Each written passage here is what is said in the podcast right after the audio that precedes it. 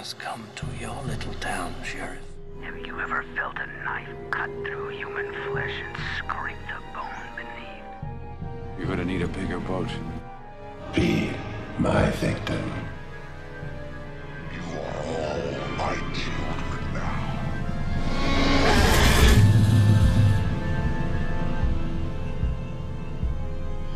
Hello, my name is Austin Torres, and welcome to the Would You Die podcast, the show where we talk about our favorite horror monsters and villains. Today, I am joined by bookseller and podcaster, host of the Laydown podcast. Please welcome Ryan Elizabeth Clark. Hi. Thanks for having me. Of course, welcome, welcome. Today, we're taking a break from cinema and exploring the world of horror literature. I'm so excited. I'm excited too because it's uh I don't read a lot of I don't want to say I don't read because that's not true, but I don't read nearly as many books as I watch movies and I should because horror like horror literature as the kids would say horror is lit. Incredible. I, I came And up yes. with that myself. Oh, 10 out of 10. No notes. But before we uh, get into that, I, as I mentioned earlier, you're the host of the Laydown podcast. Let's tell the people about the Laydown podcast. Yeah, absolutely. So I work at an independent bookstore called Gibson's Bookstore. We're in Concord, New Hampshire. And five years ago, a couple of my coworkers and I decided we should have a bookstore podcast. And so we just kind of did it. Um, and it started as just myself and a couple of other booksellers kind of just talking about like what we've been reading recently, what we're looking forward to. And now it has, I have changed co hosts like two or three times as just kind of people move on from the bookstore, new people come in and but it's been me the whole time and now i in addition to talking with my coworkers about cool new books that we've been reading i also interview a ton of authors which is really fun and very surreal yeah so it's called the laydown uh, we put out an episode once a month with uh, supplemental author interviews kind of sprinkled in throughout and actually the first author interview of the year of 2023 is grady hendrix and i'm very excited Oh, that's awesome. yeah That is so cool because I I'll admit my knowledge of authors is not very big. I could tell you a bunch of directors, authors. It's like there's Stephen King and Michael Crichton, but I know but I know Grady Hendrix. Mhm. Yeah. So I'm like, "Oh, that is yep. that is cool." because correct me if I'm wrong, he did the Final Girl support club. yes yes final girl support group which was fantastic Support Um, group, got it. and i- i- the the fun thing about that one is the audiobook for that was read by the woman who played the first final girl in the first Friday the 13th movie. Oh, that is so cool. Yeah. and That he like is so modeled one of the characters in the book after her, which was very cool. Yeah. That's been on my to read for a long time. I haven't gotten to it yet. I picked up the book. Like I bought I have a copy of it some yeah, I'm not trying to grab it right now, but I have a copy behind me somewhere. I I did the first I did the hard part. I spent the money. there you go. I supported um but that's that's one I really I really want to like read Yeah, it's great. because I want to I want to, you know, read more. I'm, I'm trying. I hear you. so when did you start uh start getting yourself into the horror genre? So this is so funny. I feel like such I have such imposter syndrome when it comes to the horror community because I still feel like I'm very new to horror, but I can give you kind of my little journey. So I've always been spooky, like ever since I was a teeny, teeny, teeny little kid. Um, you know, Halloween's always been my favorite holiday. I was watching horror movies way too young, like all of us. So I've always been like into it, but I didn't really read any horror novels as a kid or a teenager or anything like that. Not really sure why, just kind of didn't didn't gravitate towards them, I guess. And then I started working at Gibson's bookstore 10 years ago And at that point, I was fresh out of college, and um, the young adult genre was kind of this new thing and so i was i was like the youngest bookseller so i was reading all of the young adult books and i was i became sort of the unofficial ya specialist for the bookstore for many years if a customer came in looking for a specific ya book they would be sent to me so i was reading primarily that for probably four or five years and then i would sprinkle in like thrillers and things like that because I do I like a little darkness, right? So I would like read like Gone Girl or something. And I had this coworker who he would every once in a while recommend something for me, be like, I think you would like this. Like, I think you should read this one. And he was always right because you know always if a bookseller tells you to read something you should probably read it because they they know what they're talking about and so um he was always right and one time he came in and he was like, I just read this advanced reader copy of this new horror novel. It's, it's, you've got to read it mostly because I need to talk to someone about it. Like you, you have to read this. And he handed me Bird Box by Josh Malerman. And I was like, okay. So I went home and read it in basically one sitting. And I came back in and I was like, you're absolutely right. That was incredible and terrifying and amazing. And it kind of was the launch pad. It like really opened my eyes to like, oh, right. I could be reading horror all the time.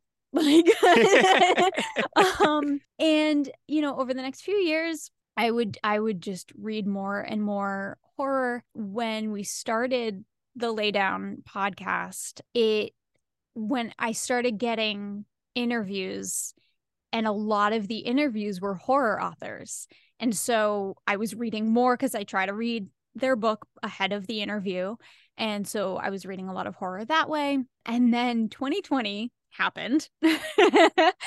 and in 2020, I read almost exclusively two genres. I was either reading romance novels because I needed a guaranteed happily ever after, like no risks. I knew how it was going to end, or I was reading horror because I wanted to read something that was scarier than what I was actually experiencing in my real life. And so 2020, I think, is around the time my coworkers started calling me Gibson's Queen of Scream because all of my staff picks were horror that year. And so then so I had like a ton of, you know, I did like a big Halloween display that year and I started having people reaching out to me directly for horror recommendations. And at this point in time, the bookstore did not have a designated horror section. They were just sort of in fiction. Some of them were in sci fi fantasy, right? Some of them were in like mystery. They were just kind of all over the place. They didn't have their own section. And in January 2021, I took over a display case that had had uh, Christmas cards and stuff on it during the holiday season. We had just emptied it out. And I was like, I'm claiming that. I want to make a horror display. And so I made this like big display, like five shelves of uh, Ryan's horror picks. and and I was going to leave it up for like maybe a couple weeks. Like this was not going to be a permanent thing. It was just going to be like I just wanted them all in one place. And it just kept selling and it just kept selling and it just kept selling. And like every shift, I was replacing like two, three, four books because there were just holes in the display that people had purchased the books. I would, I would, you know, walk by and there'd be people just standing there reading the backs of the books. And I'd be like, hey, how's it going?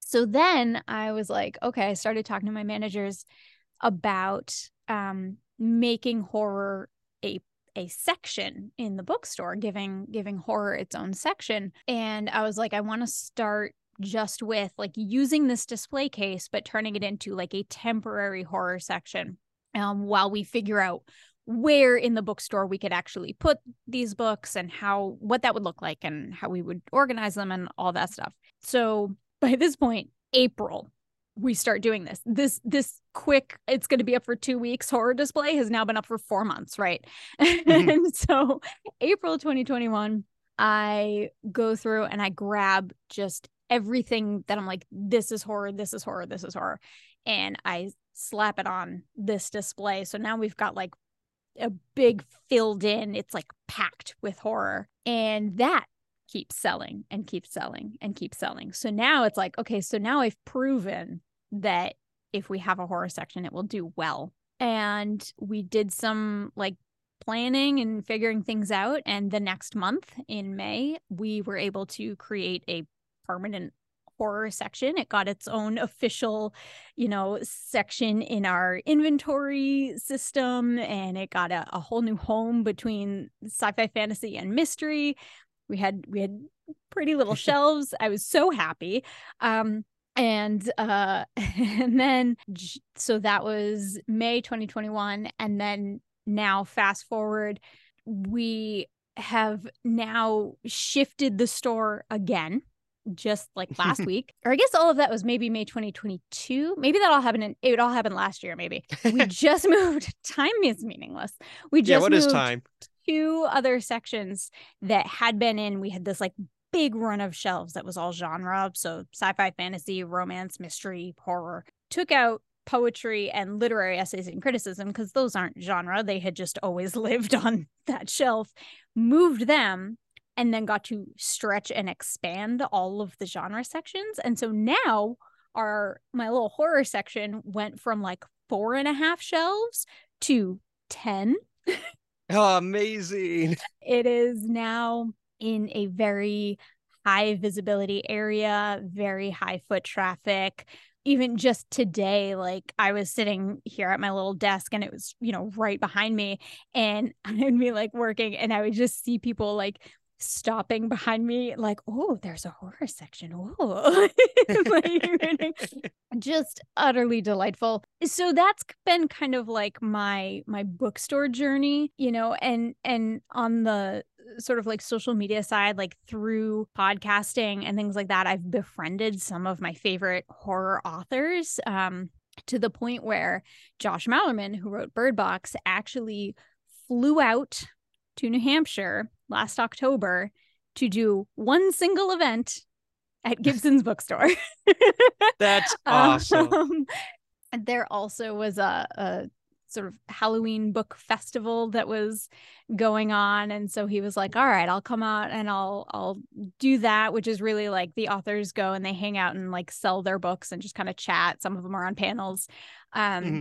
but he so Daphne which is his most recent book he didn't do a book tour for Daphne, but he did an event at Gibson's, um, uh, which was very cool. That's and awesome. Yeah, so it's it's been this very like strange. I went from not reading horror at all to being like very very firmly immersed in the horror community like i went to that uh halloween book festival the merrimack valley halloween book festival and i walked in the room and like multiple horror authors like called my name to say hi and i was like me? What's happening right now? A lot of imposter syndrome here on my end but apparently i'm doing something right. Well i mean hearing your story you you're putting in the work you know? Like but it it's always hard to like hear it from someone else where it's like we all see our own flaws, right? So yeah, because yeah, like someone sure. could compliment me, and I'm like, really, really. so I get it, but Yeah. no, that is awesome. yeah, it's and I'll tell you, I mean, like you can probably attest to this from your podcast, but like there's no one nicer than the horror community. It's just the nicest group of humans, like on all sides of it. It's I love I love the horror community so much. I'm so glad I decided to do a horror podcast as opposed to a Star Wars podcast. um, Star Wars fans can be nuts. it's true. They have strong opinions. and I can all I all I need to do to alienate half of my listenership right now is be like Star Wars The Last Jedi. I just heard a bunch of people turn this off. I felt it in the force. and I feel perfectly fine throwing shade at Star Wars fans because I am a Star Wars fan. Mhm. Yeah. And like we're as far as like fandoms I enjoy, Star Wars fans, we could be a little nicer to each other.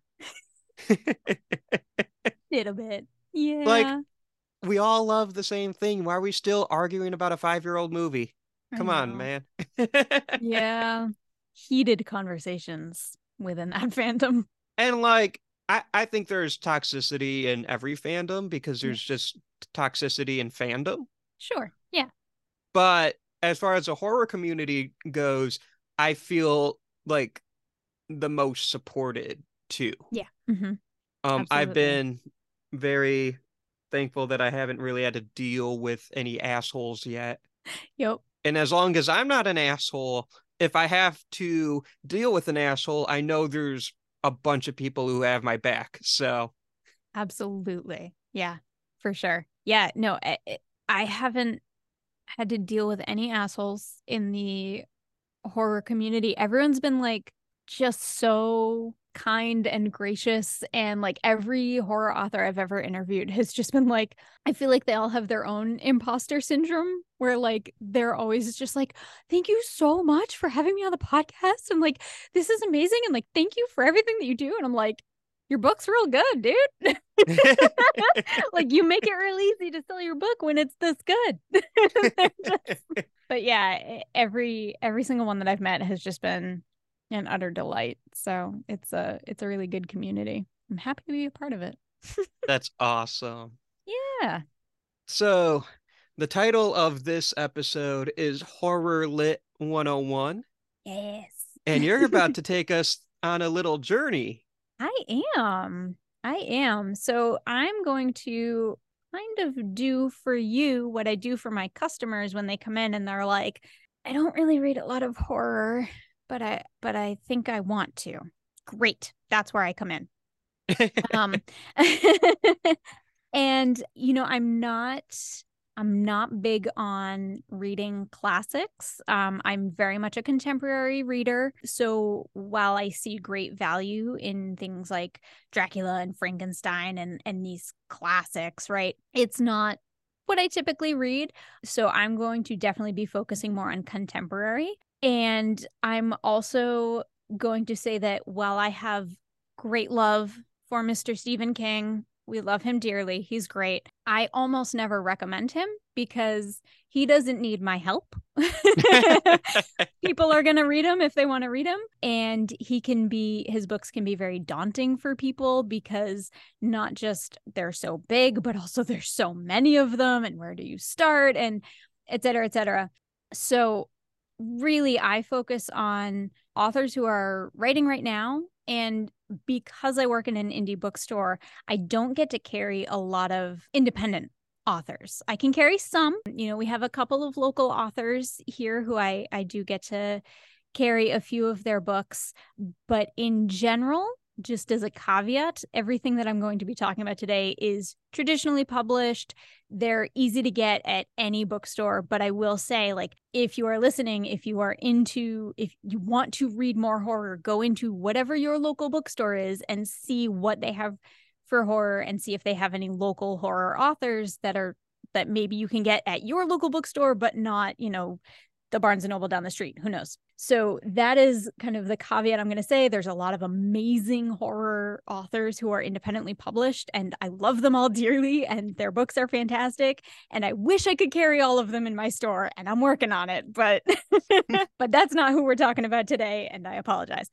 They'll get their shot. And it's Yeah, and it's and like you said earlier, you can only do so much. Yeah. So and also I just want to say something about Mr. Stephen King because you brought up a good point. He doesn't need any help. No. Like we we all saw it. Yep. We all saw the signing. yep, yep. Um, he doesn't need my help. yeah, he correct me if I'm wrong, but he's one of, if not the most prolific modern writer Oh yeah, I mean the in dude terms of sale like, and like yeah. insane. He writes like at least a book a year. It's like him and John Gr- John Grisham. Like I don't even they just crank them out. And yeah, no. And and like again, I love him. He's great. I don't read a lot of his books. I've read a few and I'm like, these are fun. This is great. I'm going to focus on these other authors. Uh, and that's just that's just me. I have a coworker who reads all everything that he's written. She reads it all. So I'm like, great, you can sell the Stephen King books. if someone has a question about Stephen King, I will send them to you. well, that could be his own episode. Like Stephen King has a resume that can just or a bibliography oh God, that can constitute an entire two and a half hour episode.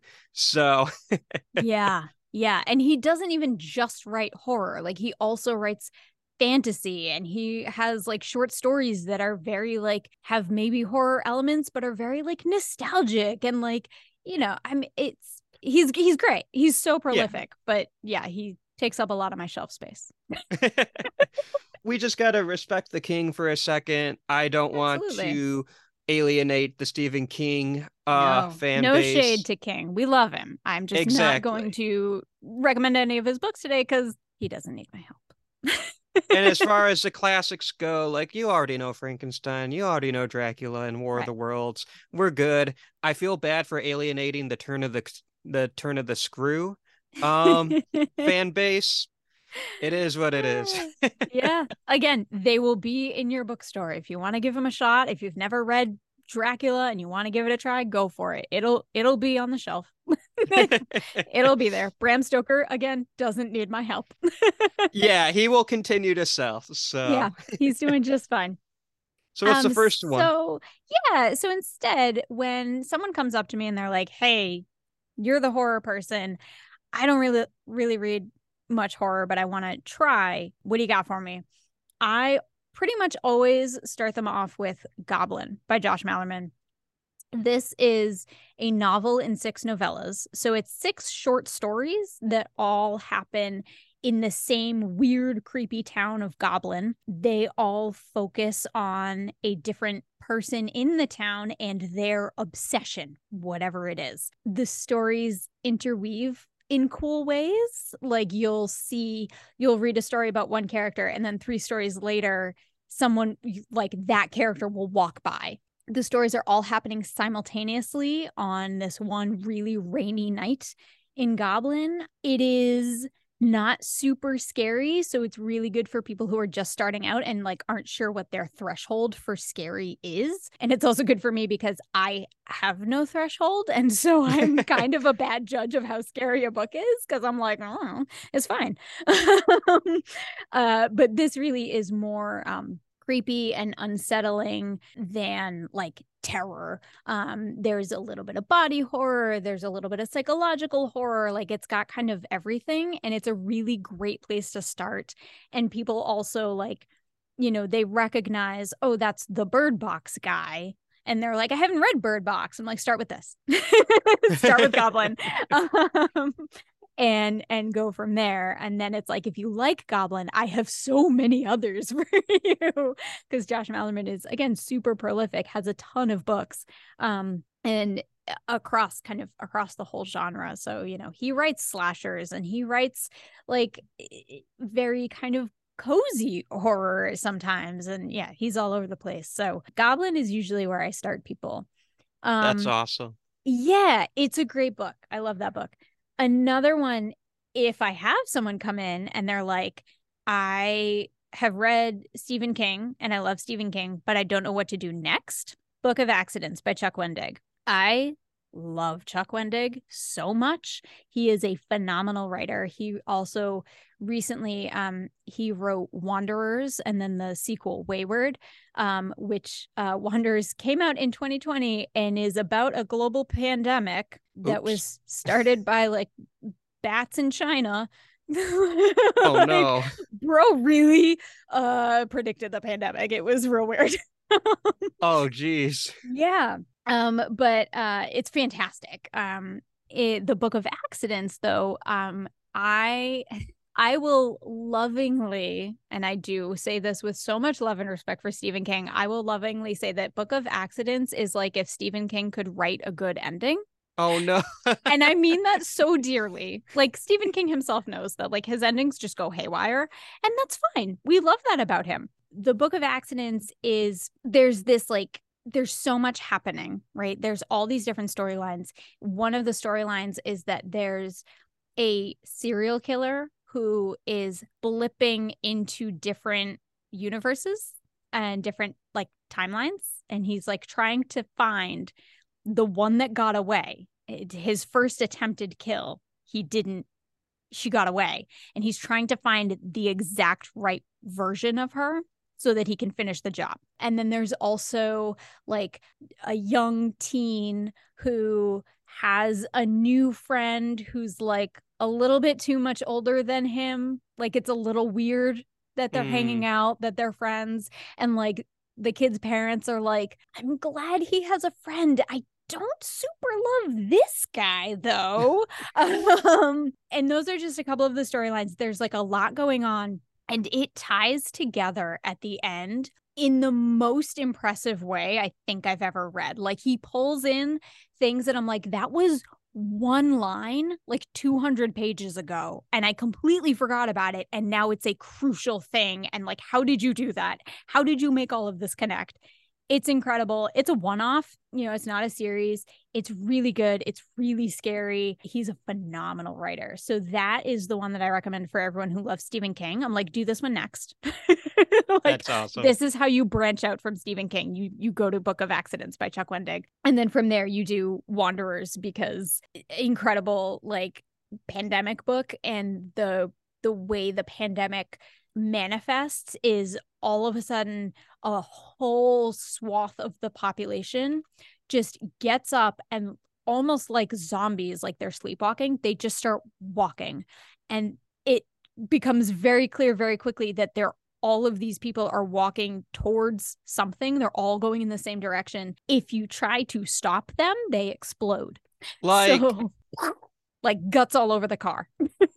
I that's iconic. I love it. It's amazing. And there's like and it goes in places you could never predict and it's amazing. And uh yeah, I read it at the beginning of 2020 and I was like, "Okay, Chuck. Cool. Oh jeez. Thanks for this."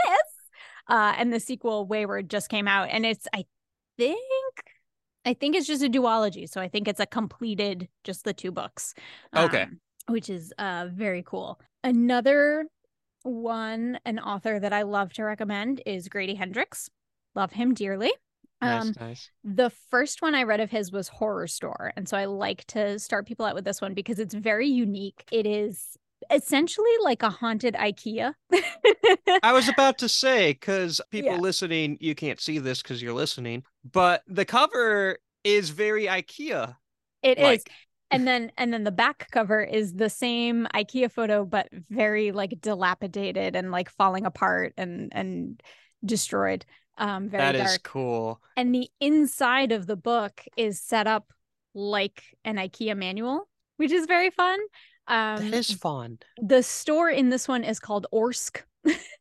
and I think they actually, I think they actually name drop IKEA in this. I think they very specifically say not IKEA, um, which I thought was funny.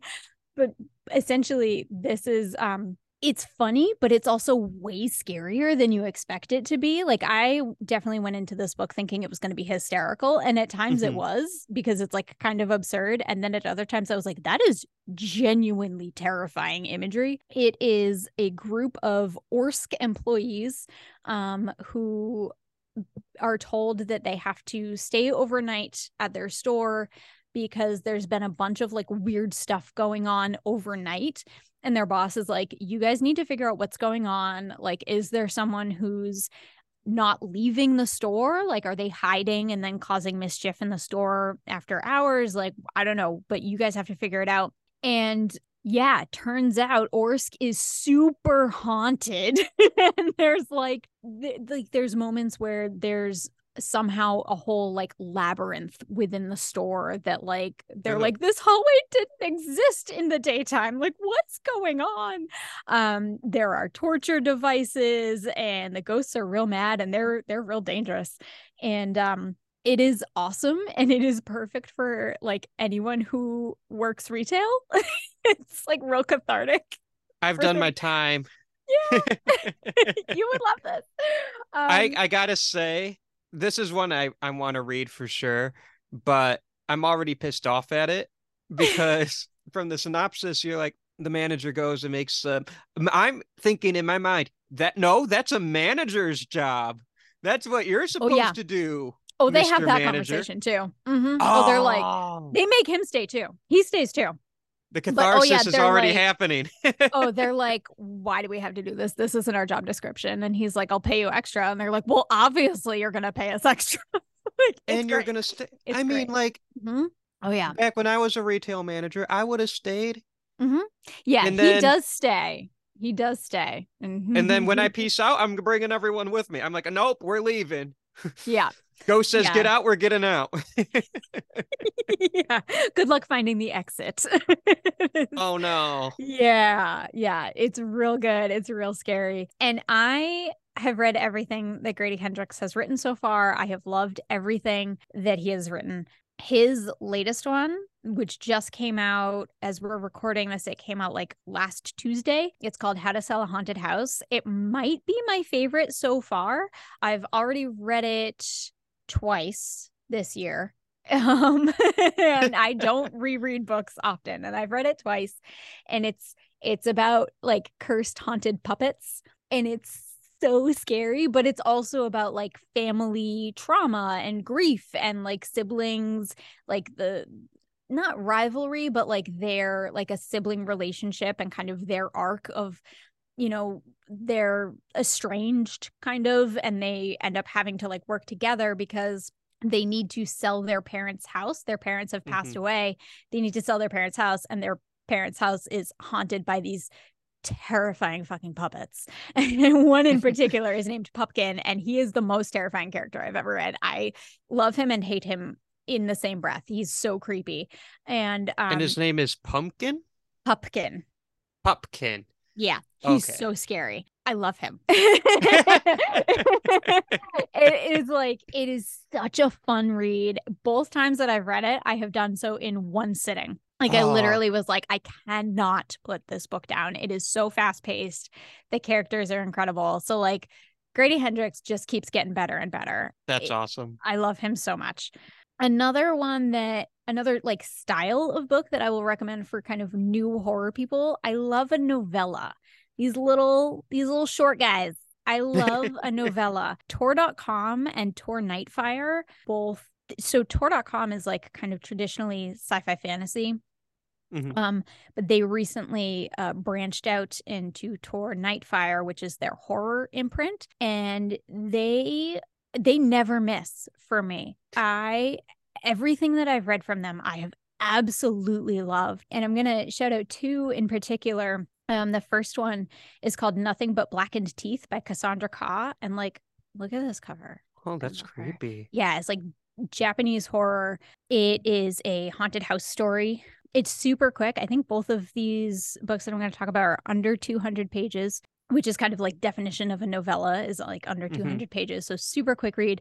Uh, this one, Nothing But Blackened Teeth, takes place at a haunted mansion. There's a group of folks who kind of were a very tight friend group have since kind of grown apart but um the main couple invites them all to this haunted mansion because they want to get married there. It's been their dream forever to get married at a haunted mansion um and when i say haunted mansion this place is haunted. And like in the very Japanese style, like the grudge, the ring, like the, Yeah. yeah, yeah, it is awesome. So spooky. It's it's an interesting one. I love this book. I know a lot of people who it was not their cup of tea. Very divisive this one. I personally loved it and I think people who like Asian horror would like this book. I found it very scary and very just deliciously spooky. I Mhm. gotta say, I respect you for uh for recommending divisive stuff. Yeah. Well, and that's the thing is like horror is very divisive because everyone kind of has their own thing that they Yeah. want, right? In the same way that like not everyone likes horror movie, the same horror movies, right? Like look at Skinamarink, right? People Mhm. either love it or hate it. I finally just saw it. Yeah. And like I have ADHD, so I simply could not. I simply could not. I fully understood why it's amazing and like why people love it, but I just kept zoning out and like couldn't. It was too many very, very long, quiet shots. And I was like, I can't do this. I can't do this, but I get it. Like it's very cool aesthetically. The the like lack of I could talk about Skinamarink forever because I understand that it's amazing and I Yeah. get why the people who love it love it and I also get why the people who hate it hate it. I am so I don't love it or hate it. I thought it was very fine. Uh Yeah. very okay. I super valid. I'm very in the middle. I do have to say I wanted to leave the whole time. And part of it was I'd say 50% of the time I was bored out of my mind. So I was telling myself, I want to leave, but I'm not going to. I'm going to stick it out. Yes. And the other part of it was I was scared shitless the other Mm, half of the time. So I was like, I'm uncomfy and I mhm. want to leave, but that's literally why I'm here is to feel this Yeah. feeling. So, Yeah, exactly. Yeah. so So yeah. you're you're right. And Yeah. it's like people either love it or hate it, or they love hate it. or they love hate it. Absolutely. I Um, myself am 50-50 on it. I have to I'm sorry, I have to say real quick because I just saw it the other day. So it's very fresh in my mind. I thought a lot of the jump scares in it were really cheap. I didn't care Agreed. for that element of it. But there is one that is so good. It is so good. I fucking kicked the air. it was pure instinct. I didn't think about it. I kicked the was air. it was it the speak and spell thing? I didn't want to spoil it, but yeah. Because that because that and I won't say when it when that one happens because you see that thing a couple times. Yeah, it yeah. That yeah, got that me. thing that thing got me. Even though I have some issues with it, I will always respect a film that activates my fight response. Yes, absolutely. and that's what that film did. So I hundred percent. Mm-hmm. I respect it a lot. Um Totally. I don't think it's one I'd care to see again. Right. But I will I will see that the director's work again. I Yeah, will remember his name and I will see I will support him as a filmmaker. So um I thought it was good. I did not know it was experimental going in. So Yep. I probably Yep. should have did a little more reading. Reminded me of college. Yeah. Yeah. Yeah. It did. Didn't it feel like a like a student film almost? It was like very. Well, I don't want but to in like, but as someone who's made student films, I don't want to say that. uh, I I more want to say it reminded me of the two week block of experimental film in uh film 101 where our film Yes. studies 101 so um I don't know how into experimental film you are I am not I can respect it I can Yep. do my time but Yep. I I'd rather not like the fucking film that's like a fly or something Yeah. and then it's like the diff- you know exactly what I'm talking about Yeah. Mm-hmm. Yeah. we did our Yeah. time Mhm. absolutely absolutely yeah to me i was describing skinamarink to a friend of mine and i was like it kind of feels like the movie that would be like in another horror movie like the ring. It feels like the movie they would have watched in the ring. No that's And, a like- perfect way to des- describe it. Right? And so it's like i get it. It's Yeah. cool. It's well done i th- i think it's well done. I think it made i think he made a lot of really cool choices Yeah. with the sound editing and the music and lack thereof and the the angles like i think it's very cool and and very effective for people who don't have ADHD and can actually sit there and focus. Because I couldn't I couldn't. But I was like as I was watching it as I was zoning out I was like I can't wait this is cool though. I was dozing off a little bit in the beginning because I went to a 10 o'clock show Friday night Oh, and I, I that's got up for work at 6 a.m., but it was the only time I could see it this weekend. yeah And like, I wanted to see Puss in Boots too, but I didn't, I didn't mm. get the chance. I didn't get the chance. I, I chose a scary movie instead. fair And I'm just, but there are, par- there are parts where I'm like, I should have just saw Puss in Boots. I wouldn't be mm. falling asleep right. But I'm glad I Yeah. saw Skinamarink. I thought it was good. I'm not Yeah. sure I liked it, but I thought it was good. exactly exactly yeah and so and so like that's true of any horror medium and that includes books. There's going to be ones that people are like, "Yeah, that really didn't resonate for me." And there are ones that people are going to be like, "Oh my god, that was everything." So what was the name of that last book again? so that one was Nothing But Blackened Teeth by Cassandra Khaw. Gotcha. Very good. I just want to Um, make sure I say it again because I'm like, okay, there's our first big tangent of Yeah. the pod. I want to make sure that book gets its due credit. Absolutely. and then I want to shout another novella. Um, this one's also Tor.com. It's called And Then I Woke Up by Malcolm Devlin. And this book messed with my brain because this is one of those books where so it's a zombie book, but also like, is it though? and so you're you're reading it and like the first half you're in this one perspective and then in the second half that perspective shifts and when it shifts it shifts the entire narrative and you're like wait what? Did any of that happen? Was any of that real? Who do i trust now and so and i and i can talk about this without getting too spoilery because there's still like some stuff but essentially you're following a zombie apocalypse from one person's perspective and they're describing what they saw when it happened their experiences their experiences um killing zombies and like watching their loved ones turn. And then you get a perspective from someone who's like yeah half the world went nuts and started killing people and you're like oh maybe there wasn't a zombie apocalypse and maybe it was a mm. mass hallucination. And so it's like either way, whichever one is the truth, half the population went berserk. Right. Yeah. And it is such a like it stuck with me for so long after reading it. Like I just I just kept sitting there staring at the wall like what is real? I don't know.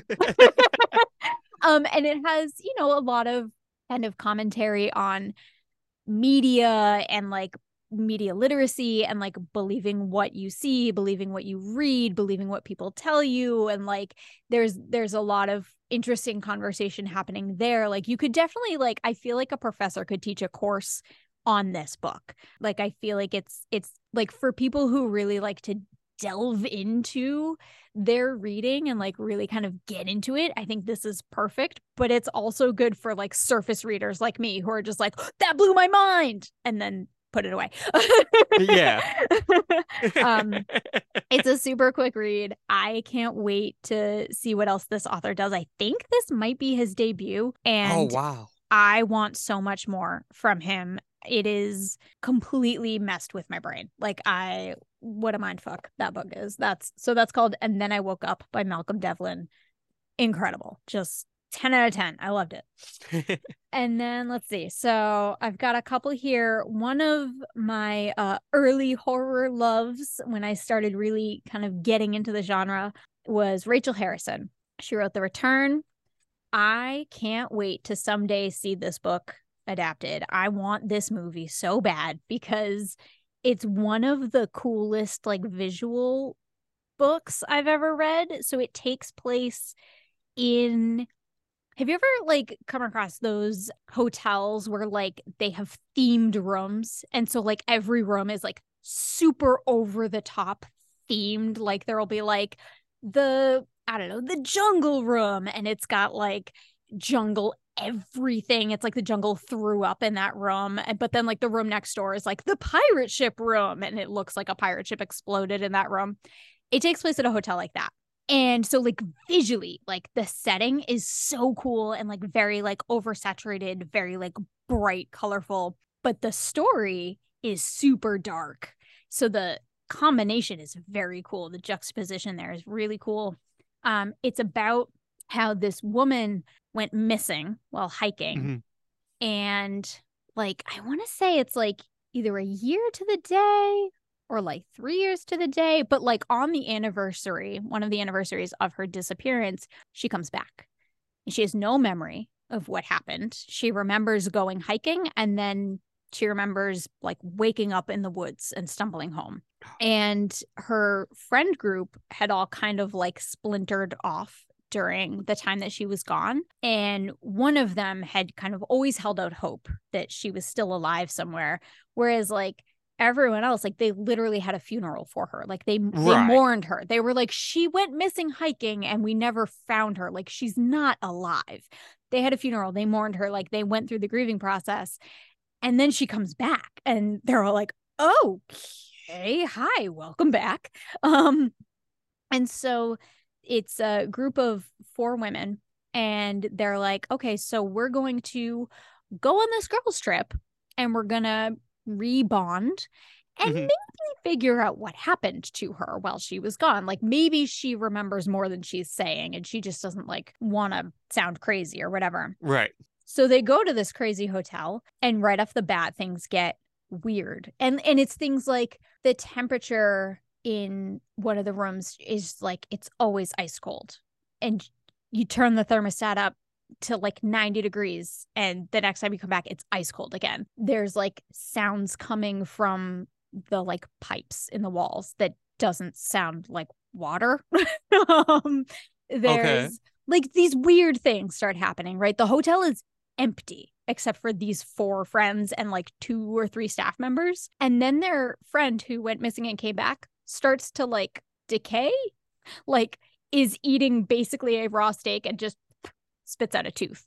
And they're like, um, what's happening? And it just devolves from there. It is such a fun read. It's got some of the best, like, weird body horror and just again like the juxtaposition of like the terrifying things that are happening in this absolutely wild hotel are just it's so visually cool and I desperately want to see this on screen. Like I think it could be a great movie. I think it could be a great mini series. Like I love this. It's a really really real look at um female friendships, which is fascinating. Um I have had Rachel Harrison on the podcast uh 3 times so far. Oh, that's and, um, awesome. Yeah, she's like, all right, we basically like book the next one like a year out. We're like, so same time next year, like I'll see you then. Yeah, when she came on to talk about the return, she just kept blowing my mind because she just kept being like, oh yeah. And then I was like thinking about like female friendships and this and that. And I was like, oh my God, you're so smart. This book is so much smarter than me. but um it really is it's just a romp. I've read it a couple of times. I think I've read it three times now. Um That's and it is just like it's oh it's like a visceral book. Like it's just really good. Um really good for someone who's like just starting out um in horror and like wants to like get into kind of the gritty stuff Yeah. like wants to read some some body horror and then she's got another she has rachel has a bunch of books um she's got the return she's got one called cackle which is about like witches um Before we move on from the return, Oh, yeah. sorry. I just want to. I got two things. One's Yeah. a prediction. You can tell me if I'm wrong r- right away, uh, so I could get it out of my brain. But my first prediction: aliens. no But I'm okay. That's got me intrigued. That's got me intrigued. So okay, this is one I have to pick up yesterday. Like yeah yeah this sounds like right up my alley. But I have to ask because you mentioned that this is something you would like to see a screen adaptation Yeah. for. Do you have a particular filmmaker in mind you'd like to see tackle Hmm. this? Ooh, I mean, not including Steven. Spielberg, obviously. yeah yeah That's the easy answer. Oh, that's a great question. Um, I don't know. Cause cause it's gotta walk the line, right? Of like scary and absurd. It's not mm, I almost want to say Ari Aster, but I think he might make it too scary, like too like too Mhm. serious. But like there has to be like an element of fun. like I think like I think he's he could get like most of the vibe there because I feel like he did that with Midsommar with these like bright vibrant colors and like horrifying things are happening in this bright setting so like he's got that part down but I think I think someone like a little bit with with more of like um like a horror comedy almost. Like cuz it's again, it's like not quite it's not a comedy, but it also Right. kind of has that vibe. So it's like not quite Tucker and Dale versus Evil, but like Not quite hereditary. not quite hereditary. That's a great question though. I'm gonna, So I'm I have- about that. I have not read this book, obviously, but my mind, from what you're describing, my mind is saying probably an easy answer right now, but I'm still going to say it. Jordan Peele, because he can, I'm just from his three films and especially Mhm. the last one, Nope, Mhm. I know he can pull off beautifully absurd images, Yeah, that's and a- his films are mm, fun. They are, and he's They're got scary. the comedy background. Yeah. That's a good. Yeah, I could absolutely see that. Yeah, I think he could do some really cool stuff. All right, I'm gonna like call him up. Hey, we got your next project, Jordan. what's wild about like my position like where i'm at like within the horror community is that like i became friends with an author clay mcleod chapman. He wrote this book ghost eaters that uh, came out at the end of last year which is phenomenal. It's like indie booksellers like latched onto this book and made it like Mhm. a bestseller. Like we love this book. He's written a bunch of other stuff including he wrote he wrote uh the i believe it was a short story maybe that was adapted into wendell and wild which was a jordan peele monkey paw production and he also wrote co-wrote a podcast um called quiet part loud uh I listened to that. put out by monkey paw. Yeah. So i actually am like one degree separated from jordan peele. So that's where i'm at. That is amazing. And after you get him on your pod, if he's like, "Well, I'm I'm kind of busy. I am Jordan Peele, but I want to do a few more podcasts." i'll just be like "Ah, i got this friend yeah, put put me on the list. yeah yeah so that would be a great pick for the return i could i could see him doing some cool especially because again like the return is one of those books that like i say it's like smarter than i am like there's again there's depth to it there's a lot of lenses you can read it through so i think he could do some cool things with that i, I love that because ha- how you describe the return is how I feel about Nope. that mm, hmm So that's why my brain made that's that why you went aliens yeah, Well, actually, no, I was just thinking aliens because I'm like, uh, went missing on a back. hiking and came back and doesn't remember anything. That Mhm. sounds like an alien plot to me, like an abduction plot to me. absolutely But I'm I was just thinking of absurdist visuals combined Yeah. with actual scares and like totally. and you just said it beautifully. Um, just you can look at this film in different lights and have different takeaways. yeah And I think Nope is like that because it's about animal cruel cruelty Yeah. or not cruelty especially, but like our relationship with nature. But it's also about spectacle, our Mhm. relationship with having to film everything. Mhm. And it's about a brother. It's about siblings, family, Yep. like a brother sister. Ah, no, it's so It's good. yes. it's so good. It's so good. So I, I really wanna I really want to read I'm all of these, but like Yeah. I think the return is the top of my list at the moment. It's so good. I it is again like I have a deep connection to it because it was one of the first ones that I kind of latched onto when I started like being like, oh yeah, I'm gonna read more horror now. And I read The Return and I was like, oh my god, this is amazing. And, you got another just- Rachel Harrison, right? Yes. So jumping off of that, um, her most recent one is called Such Sharp Teeth, and it's a lady werewolf book. It's amazing. It's so I- good. I am so excited because I love ladies and I love werewolves. So It Lady is- Werewolf, I'm in. It is so good. It is so good. Um, and again, like there's a bunch of other stuff in it. There's more complex things happening. A lot about a lot about guilt. A lot about like women kind of, uh, you know, being quieter, be like not being their like full self because they'll be labeled as like angry or crazy or whatever right? Yeah. um there's a lot of that in here. There's like a whole connection to um pregnancy and childbirth and like that transformation from just woman to mother kind of simultaneously with uh woman to werewolf. Really cool. There's like sister dynamics in here. It's real good. Real real I- good I always want more werewolf stuff, so that is one I'm really Yeah. excited for. Yeah.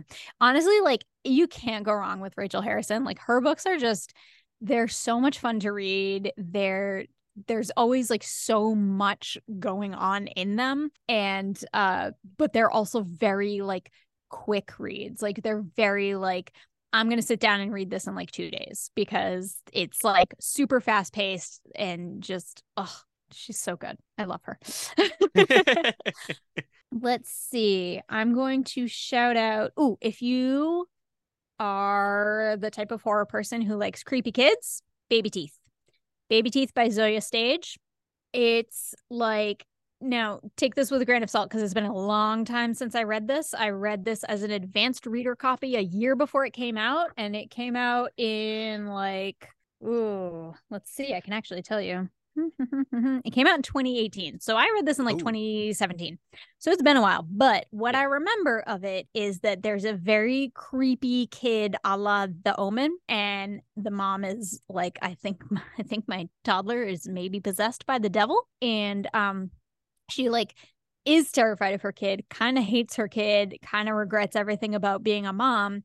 And then you also get chapters from the kid's perspective. Is he a little fucker? He's a little fucker.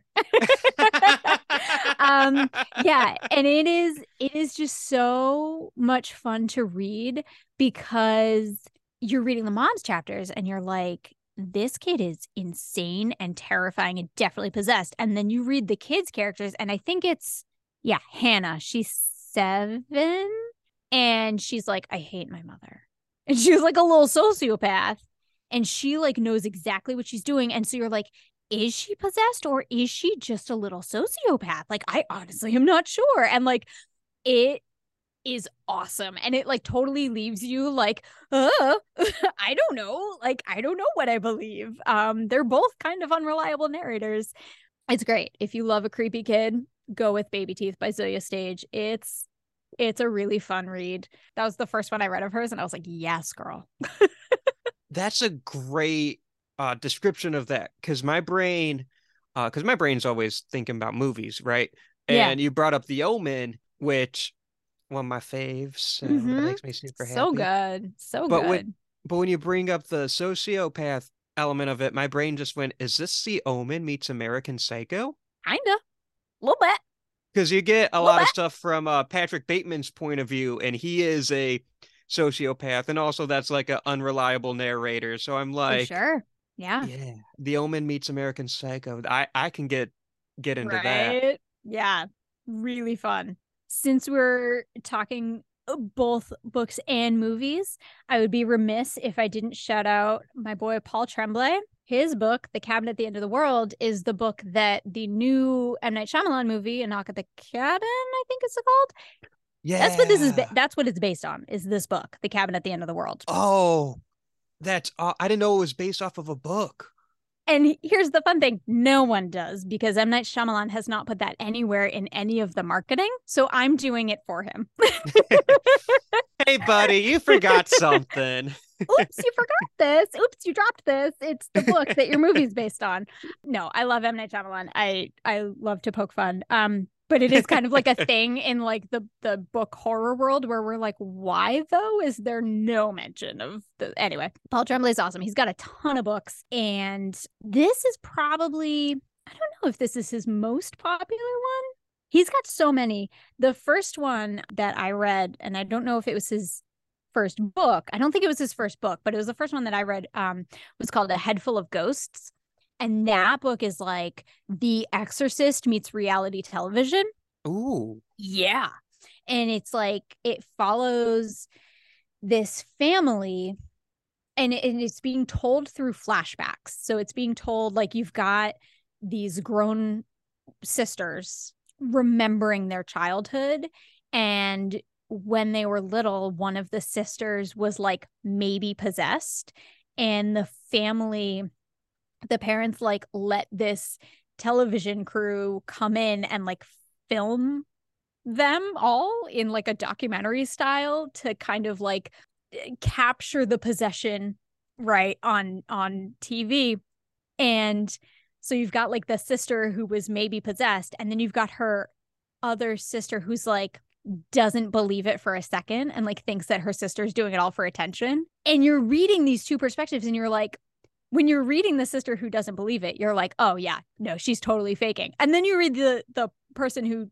was going through it and you're like oh maybe she was possessed. I don't know. And it's like it's this really cool dichotomy and I just love The Exorcist meets reality television. I just think that's such a fun concept. I just think it's really fun. But yeah, he, Paul Tremblay has written a bunch of books. He wrote one, Survivor Song, which is like a sort of zombie apocalypse, uh, pandemic book. But the main character is a woman who's like nine months pregnant. She's like Ooh. about to pop and she gets bit. And she has, like, they know that there's whatever, however many hours before she turns. And so she's basically like, I have to get this kid out of me before I turn to make sure that the kid survives. And so it's like her and her friend who's a nurse or a doctor, like I can't remember. She might be a doctor on the run trying to survive these infected people trying to stave off her own infection, trying to get to the hospital, which is like basically impossible. Like you can't you can't get into the hospital. The hospital's bursting at the seams. Like no one can get in. And Oh, like jeez. what's gonna happen? Like insane, right? Like so, so tense, so fast paced. And I read it while nine months pregnant with my second child. Well, that was a nice escapist fantasy I you needed. literally, I literally, I read it in 2020 while pregnant, and I was like, "So, Paul, like, we need to talk. for me?" Like, he was like, "That wasn't your smartest decision," and I was like, "Yep, but I loved it. it's a great book." So I love him. He's actually um local to New England, so we've done some events with him at the bookstore. Um, and he's like a math professor at a college in Massachusetts. Like this, like being a, a credible New York Times bestselling author is like not his day job, and it's wild to me. he's, he's crazy and amazing. It's wild to Um, me that people are good at math, but that's a whole different That- conversation. I have ha- also had that conversation with him where I'm like, so you you do math for like fun? Like like I don't mm, I don't understand. That doesn't compute. well, I always, I always like you're either creative or you can do math and physics and engineering shit. You can't do both, Right. and this this guy's doing both. How this dare guy's he? doing both somehow, and I don't understand it, but he does them both really well. So good for him, I guess. I mean, I'm not hating. Good for him, but I, yeah. I'm just, I mean, I'm happy I got the creative side, but I'm so bad at math. Oh yeah. My almost daily refrain is um yeah, no, I was an English major. I don't do math. I work this job for a reason. Like- I'm the same way, but I say film studies. exactly. It's like, no, no, no, I don't do math. No, thank you. I got into this line of work so I wouldn't have to do math. Thank you very much. The only math I can do is like the only time I'm good at math is if there's something up with my paycheck. Other than that- Mm, yeah. Yep. Other than that, I can't. Tapped out. Can't do it. Yeah. Do not have those brain cells. They went away a long time ago. It's like 15% tip at a restaurant. Um, here's just $15. yeah. I'm just gonna round up a bit and and Yeah. make it make it end in an even number and give you more money than I should, I think, maybe. Because yes. like Look. that's my brain. I'm just like, you're happy because you're getting a bigger tip. I'm happy because I'm doing easy math. It's a win-win. it's a It's a win-win. win-win. I'm already I will- spending the money. yeah, I will pay extra to not have to do the mental math. Exactly. exactly. it is a mental convenience. Absolutely. I'm gonna shout out uh Riley Sager. He is probably more thriller than horror, but his books are very cinematic. He's really fun to read. Uh this book that I have here is called The House Across the Lake. It uh it is his most recent novel and it's basically a love letter to the movie Rear Window. it's it's rear window on a lake and that's how he describes it um Perfect. it is it- and and like honestly like that's all you need to know it is literally just rear rear window on a lake. There are some twists and turns in there to keep it fresh keep it fun but you can tell reading this that like he had so much fun writing it. Like it's just it's just a joy to read. Every twist that happens is just like ooh and then what? Like it's just Yeah. very fun. And again i had him on the podcast for this and i've had him on the podcast a couple of times. And when he was on for this one i was like i think this is my favorite of yours so far and he was like well thank you it was my favorite to write and i'm glad that came across Oh, that's amazing. um, he's really fun. But yeah, like all of his books, like he's got one called Survive the Night that is again like a love letter to like horror movies and cinema uh, in in like the 80s and like he's just you can just tell he loves the genre and um and he loves horror movies and he loves horror in general. And so even even though his books skew more thriller mystery um they still fit into the horror genre because they still have a little bit of that horror essence to them. Um and i don't think as of right now i don't think any of his books have been adapted yet but they would translate so perfectly to the screen it's only a matter of time like we're going to see those get adapted at some point because yeah. I'll just have you call up Jordan Peele. i'll just call jordan my my good pal jordan Exactly. What is he doing right now? my close personal friend jordan peele Yeah. doing anything right he's just chilling No, whenever I have on. a whenever I have an idea, I'm just be like, I'm gonna call Ryan, who's gonna call Jordan. exactly exactly. It just makes sense. It's just the pipeline of awesome. Exactly. um speaking of books that are kind of like love letters to film my heart is a chainsaw by stephen graham jones is a love letter to slashers. Like in its very essence it is a love letter to slashers. The main character jade is she reads as autistic or on the spectrum I Mhm. don't know if he's confirmed that, but that's how she reads. Kind of uh, when you're reading her, you're like, "Mm, yeah, this is like her hyperfixation is slashers. Um, she is completely obsessed. She's like a little encyclopedia of slashers, and she is convinced that she is living in a slasher, and she's not sure who the the villain is, but she has figured out that like this girl, this new girl who just moved to town is the final girl.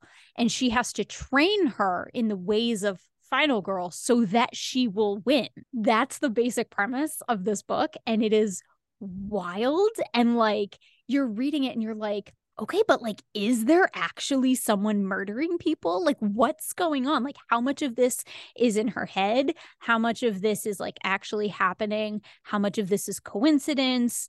Um, and throughout the whole thing you're he, he's just name dropping all of these slasher movies these like 80s slasher like there's so and like so many obscure ones that you're like yes no one else knows about this movie. Like yes it's awesome. And um i love stephen graham jones. He is a native american author and he's written a bunch of stuff. He's got a sequel to this one coming out soon i think. Maybe this month maybe next month? This month. Soon. He's it's early this year. Early 2023 he's got uh the sequel coming out. And but he's also got a book called the only good indians. Um he's got a book that as of right now is an audiobook exclusive. It's called the babysitter lives. It is super short. It's a little novella length. Um it's like only a couple hours long and it is awesome. It's almost like set up in the style of oh gosh, it's like honestly so hard to compare it to anything because it's one of those things you listen to it and you're like this reminds me of something but I can't quite put my finger on it, but basically it's like a babysitter um the night before Halloween is babysitting these two kids. The kids are like kind of weird and there are moments in the house that feel very much like those early scenes in Poltergeist when they're like, if you sit here on the kitchen floor, you'll go zooming across to this other spot. Like there's like Yeah. a pantry that if you like go into the pantry, you'll appear like inside a beanbag upstairs and have to crawl your and you're like, what? Wait, what? and the kids are like, yeah. And and they just like will reference like ah, I- it's something it's not quite like the other mother like from Coraline, but it's like something like that. Like they'll reference like her and you're like, who is her? Who is that? What are you talking about? And there's like the liminal space between like the pantry and wherever she spits you out you if you get stuck in the liminal space like you have to go back the way you came and if you don't good luck So my brain is this sounds like to me if you took Halloween, Poltergeist, and Insidious, which is basically uh Poltergeist 2.0, yeah and uh put into a blender. No no shade to Insidious, by the way. I love no that no movie. yeah for sure I love that movie, Insidious but is awesome but yeah it it's also if Poltergeist is like Poltergeist and Insidious is that next step. Right. Yeah. Yeah. It definitely like it is very much like it feels like it pulls from like a bunch of different sources and it's like very unsettling, very creepy. And especially it being audiobook only is like Mm, yeah. weirdly unsettling too because like you can only listen to it. It's great. And this is the part where I plug Libro FM because they are an audiobook alternative to Audible. Audible is owned by Amazon, which is the enemy to indie bookstores everywhere. Libro FM has the same audiobooks, but they support indie bookstores. So support Libro FM. we love them. That is that is good to know. Thank you. Yeah, yeah, no, they're amazing. Um, they're a f- sort of new. So I they they definitely started the company pre-pandemic, but not like a long pre-pandemic. Like it was like maybe 2019. I think I started like really knowing about them. They are a small company. I know every single member of the team. Like I've met the whole team basically. Um, Oh wow. they're amazing and they are huge huge supporters of indie bookstores booksellers they'll actually if you have a bookseller specific account you actually get every month advanced listening copies in the way that like we usually get like advanced reading copies of books before they're published so that we can like review them and and hype them up like basically starting on pub day um Yeah. they'll send us advanced listening copies so that we can listen to things ahead of time and i mean i calculated it out a few times and they're sending us like a thousand dollars worth of audiobooks every single month for free.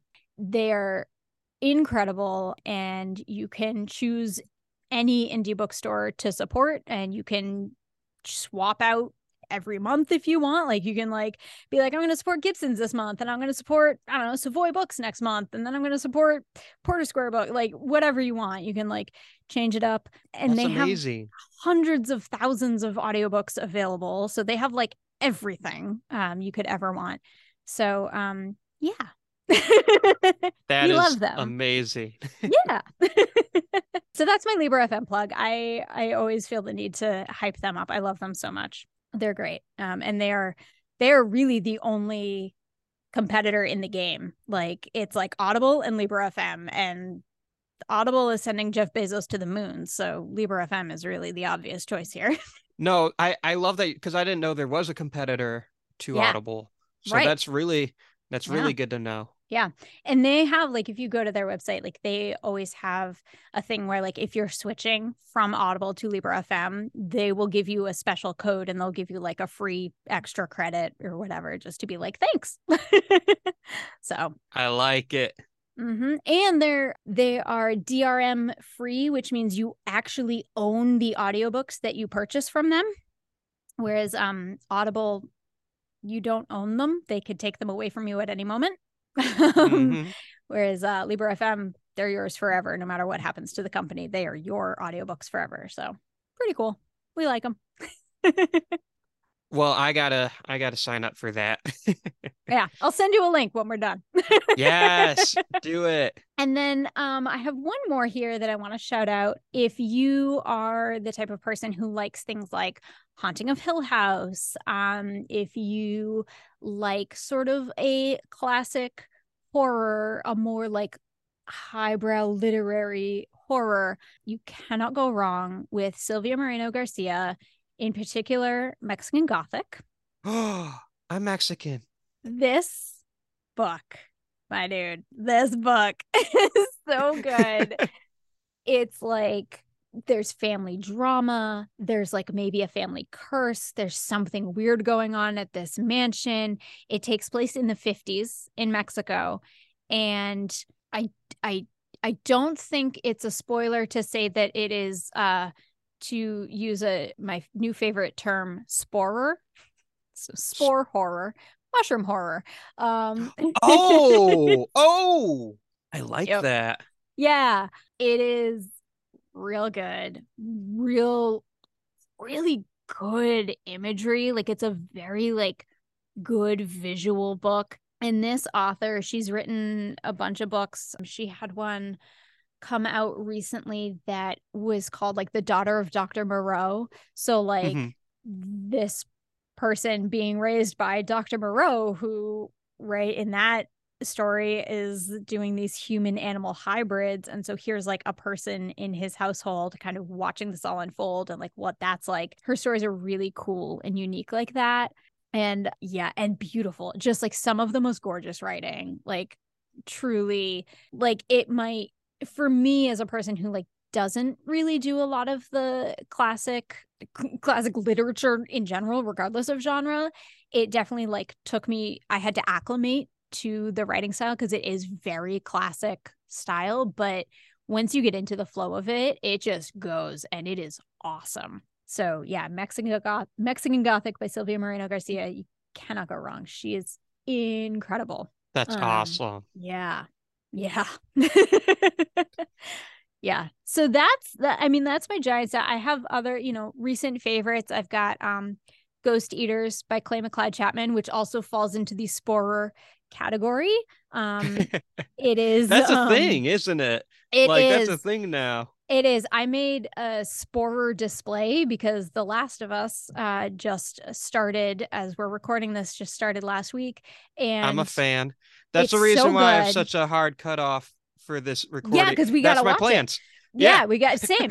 um and and and that is famously sporer and so i made a display at the bookstore of all of these books and you've got you know annihilation by jeff vandermeer and mexican gothic and ghost eaters by clay mcleod chapman and my my tweet about that went viral and i was like oh okay people like the sporer but um Thank Ghost you, The Last of Us. awesome. yeah literally thank you the last of us for gifting us this subgenre we didn't know we needed I'm glad you bring up Annihilation though, Mm-hmm. because that's a film I very much enjoyed. Mhm. I did know it was a book. I haven't read the book yet, but I have read the screenplay. I, I don't think Mm. that counts. But I, I read I, I did read the book, but I read the screenplay. Yeah. Where were the mushrooms from? It's been a little bit since I've seen the movie. Or Oh, it's been a while. because that's a very cosmic horror in my mind. I mean, Right. that's a movie that you can splice any number of ways. There's so much. It's dense. There's so much. I always, I remember vividly the bear scene. Yes. Yep. My first thought is to put Annihilation in your bear horror section That I could also do a bear horror. because Cocaine Bear is coming out this Cocaine month. Bear. Can't wait for Cocaine Bear. I I was telling someone my favorite movie of the I already know my favorite movie of the year is either going to be Indiana Jones 5 or Cocaine Bear. Nothing else has a chance. Hands down. I just love when they lean into it. They're like, Yeah. we have this crazy thing. We're gonna lean into it and make it absolutely absurd. Awesome. I'm d- I'm down. How Let's has this this. not already been a movie? It's the perfect exactly. movie. It's perfect. It's, not even here yet, and its it's finest. perfect. Yeah. Yeah, it if it doesn't win any Academy Awards, we will riot. I I will go to the academy myself and I will Will Smith all of them. Um Oh my Yeah. goodness. But uh Amazing. Uh you know a podcast episode's good when when it goes off the rails at the very last best. second. it's the best. It's the best. I'm proud of us. Not that many tangents. no, I, we I did, did great. good. And and the tangents were related. Yeah. Like it didn't we didn't we didn't go fully down any rabbit holes. We definitely like Because we needed to talk about skin Skinamarink. we did. That's a movie where I'm like, I'm a hesitant recommender of it. Mhm. Because that's one where it's like, look, go in knowing you might not like it. Absolutely. and honestly, like you'll kind of know in the first like 20 minutes if it's for you or not. Like yeah. like give it a solid chunk, just you know, just to be sure. But you'll know. You'll know pretty early on if it's if it's your thing. And if it's not, that's okay. yeah, Yeah, no big deal. If we all liked the same things, the world would be a boring place. Exactly. But if you don't like the same things I do, then we can't be. No, I'm kidding. I'm kidding. I will end friendships over certain things, but Star Wars: The Last Jedi all over again. yes, exactly. exactly. But yeah, that was I love that. I got so many things that I have to add to my list that I'm that I need to start. Actually have to read a lot of these stuff. I think my first one is going to be the book I already own, The Final Girl Support. Yes. Yes, the Grady Hendrix. It's a good Mhm. it's a good choice. But The him. Return is one that I really want to I mean, I want to read all of these, but the ones that are like sticking out for me Yeah. uh, the gems amongst gems i like to say is the return my heart is a chainsaw Mm, mhm. and the Horrorstör the other grady hendrix Yeah. one. hmm Yeah. Absolutely. Yeah. And I mean, again, we are, just kind of scratching the surface. I know there's going to be listeners who are like, I can't believe she didn't talk about insert their favorite horror book here. Listen, there's 10 shelves of horror behind me. I like, I got more know. books. there's more. I have other recommendations. I will I will shamelessly plug my staff picks page where you can find all of these and more. Gibsonsbookstore.com slash Ryan, R-Y-A-N. You'll find all of my favorite horror books with reviews. Uh, so you can scroll through and be like, oh, that was that one that she talked about. Oh, here's her review for it. Yeah, I like that one. So yeah. i just want everyone listening just to appreciate how good of a podcaster ryan is she knew exactly the perfect spot to plug i didn't have to do nothing it was just a natural spot. so natural. Holy mo! That, th- I'm I'm just sitting here being like, I am but a Padawan in the presence of a podcast master. yeah, yeah, yeah, yeah. yeah you know. That you do it for five years, you figure out some transitions. It was brilliant. It was awesome. Thank you. Thank you. So thank you for joining me today. This was a lot of fun. The I'm so excited to read a bunch of these. Ah, And incredible. uh, yeah, thank you so Thank much. you so much. Thank you for having me. This was a blast. So much fun. Thank you for listening to today's episode. Thanks again to Ryan for joining me and recommending all of these amazing books. I had so much fun. A reminder that next month, March 1st, 2023, I'm launching the Would You Die podcast Patreon. This little podcast has been blessed with amazing support this past year, and it's time for it to grow even further. I have some exciting plans for perks, but I'm not ready to announce them just yet. Soon, though, soon. If you love this podcast, I really hope you consider joining once it's up and running. Also, thank you to everyone who wished me a happy podiversary last week or uh, first anniversary of the podcast last week. One year of this podcast has brought me so much joy, and I can't, I just can't wait to see what year two brings. Something super cool that happened last week is Tony Todd, one of my favorite actors, best known as Candyman, and the topic of last week's Final Destination 5 episode with Cass Clark, retweeted my podcast. Like Tony Todd himself. I'm pinching myself because holy crap, that's awesome, guys. On this segment of I Know What You Watched Last Week, in which I tell you about the horror films I've watched since the last episode, episode 4 of The Last of Us came out, and for me, the show is 4 out of 4. It captures the heart and essence of the game while also adapting it to the television medium in a way that's fresh, engaging, and expansive to the world built by the games. I- I'm loving this man, Pedro Pascal forever. I only watched one movie this past week, and it was actually last night. And I don't mean one horror movie, I mean I just watched one movie. I, I was kind of busy. Anyways, I watched Knock at the Cabin, and it is M. Night Shyamalan at his finest, featuring a brilliant performance from Dave Bautista. Knock at the Cabin was adapted from a book we actually talked about in this episode, and I didn't know that until Ryan told me. But I I thought it was really good. I need to read this book now because I really really enjoyed the movie. Knock at the Cabin is full of stellar craft and heartfelt empathy. Though I have to say, if you're already not a fan of M Night, this movie is extremely M Night Shyamalan, so it might not be for you. But if you do love M Night Shyamalan, I think you're gonna love it, just like me. This film was definitely right up my alley, and if you're a fan of signs, I think it will be up your alley too.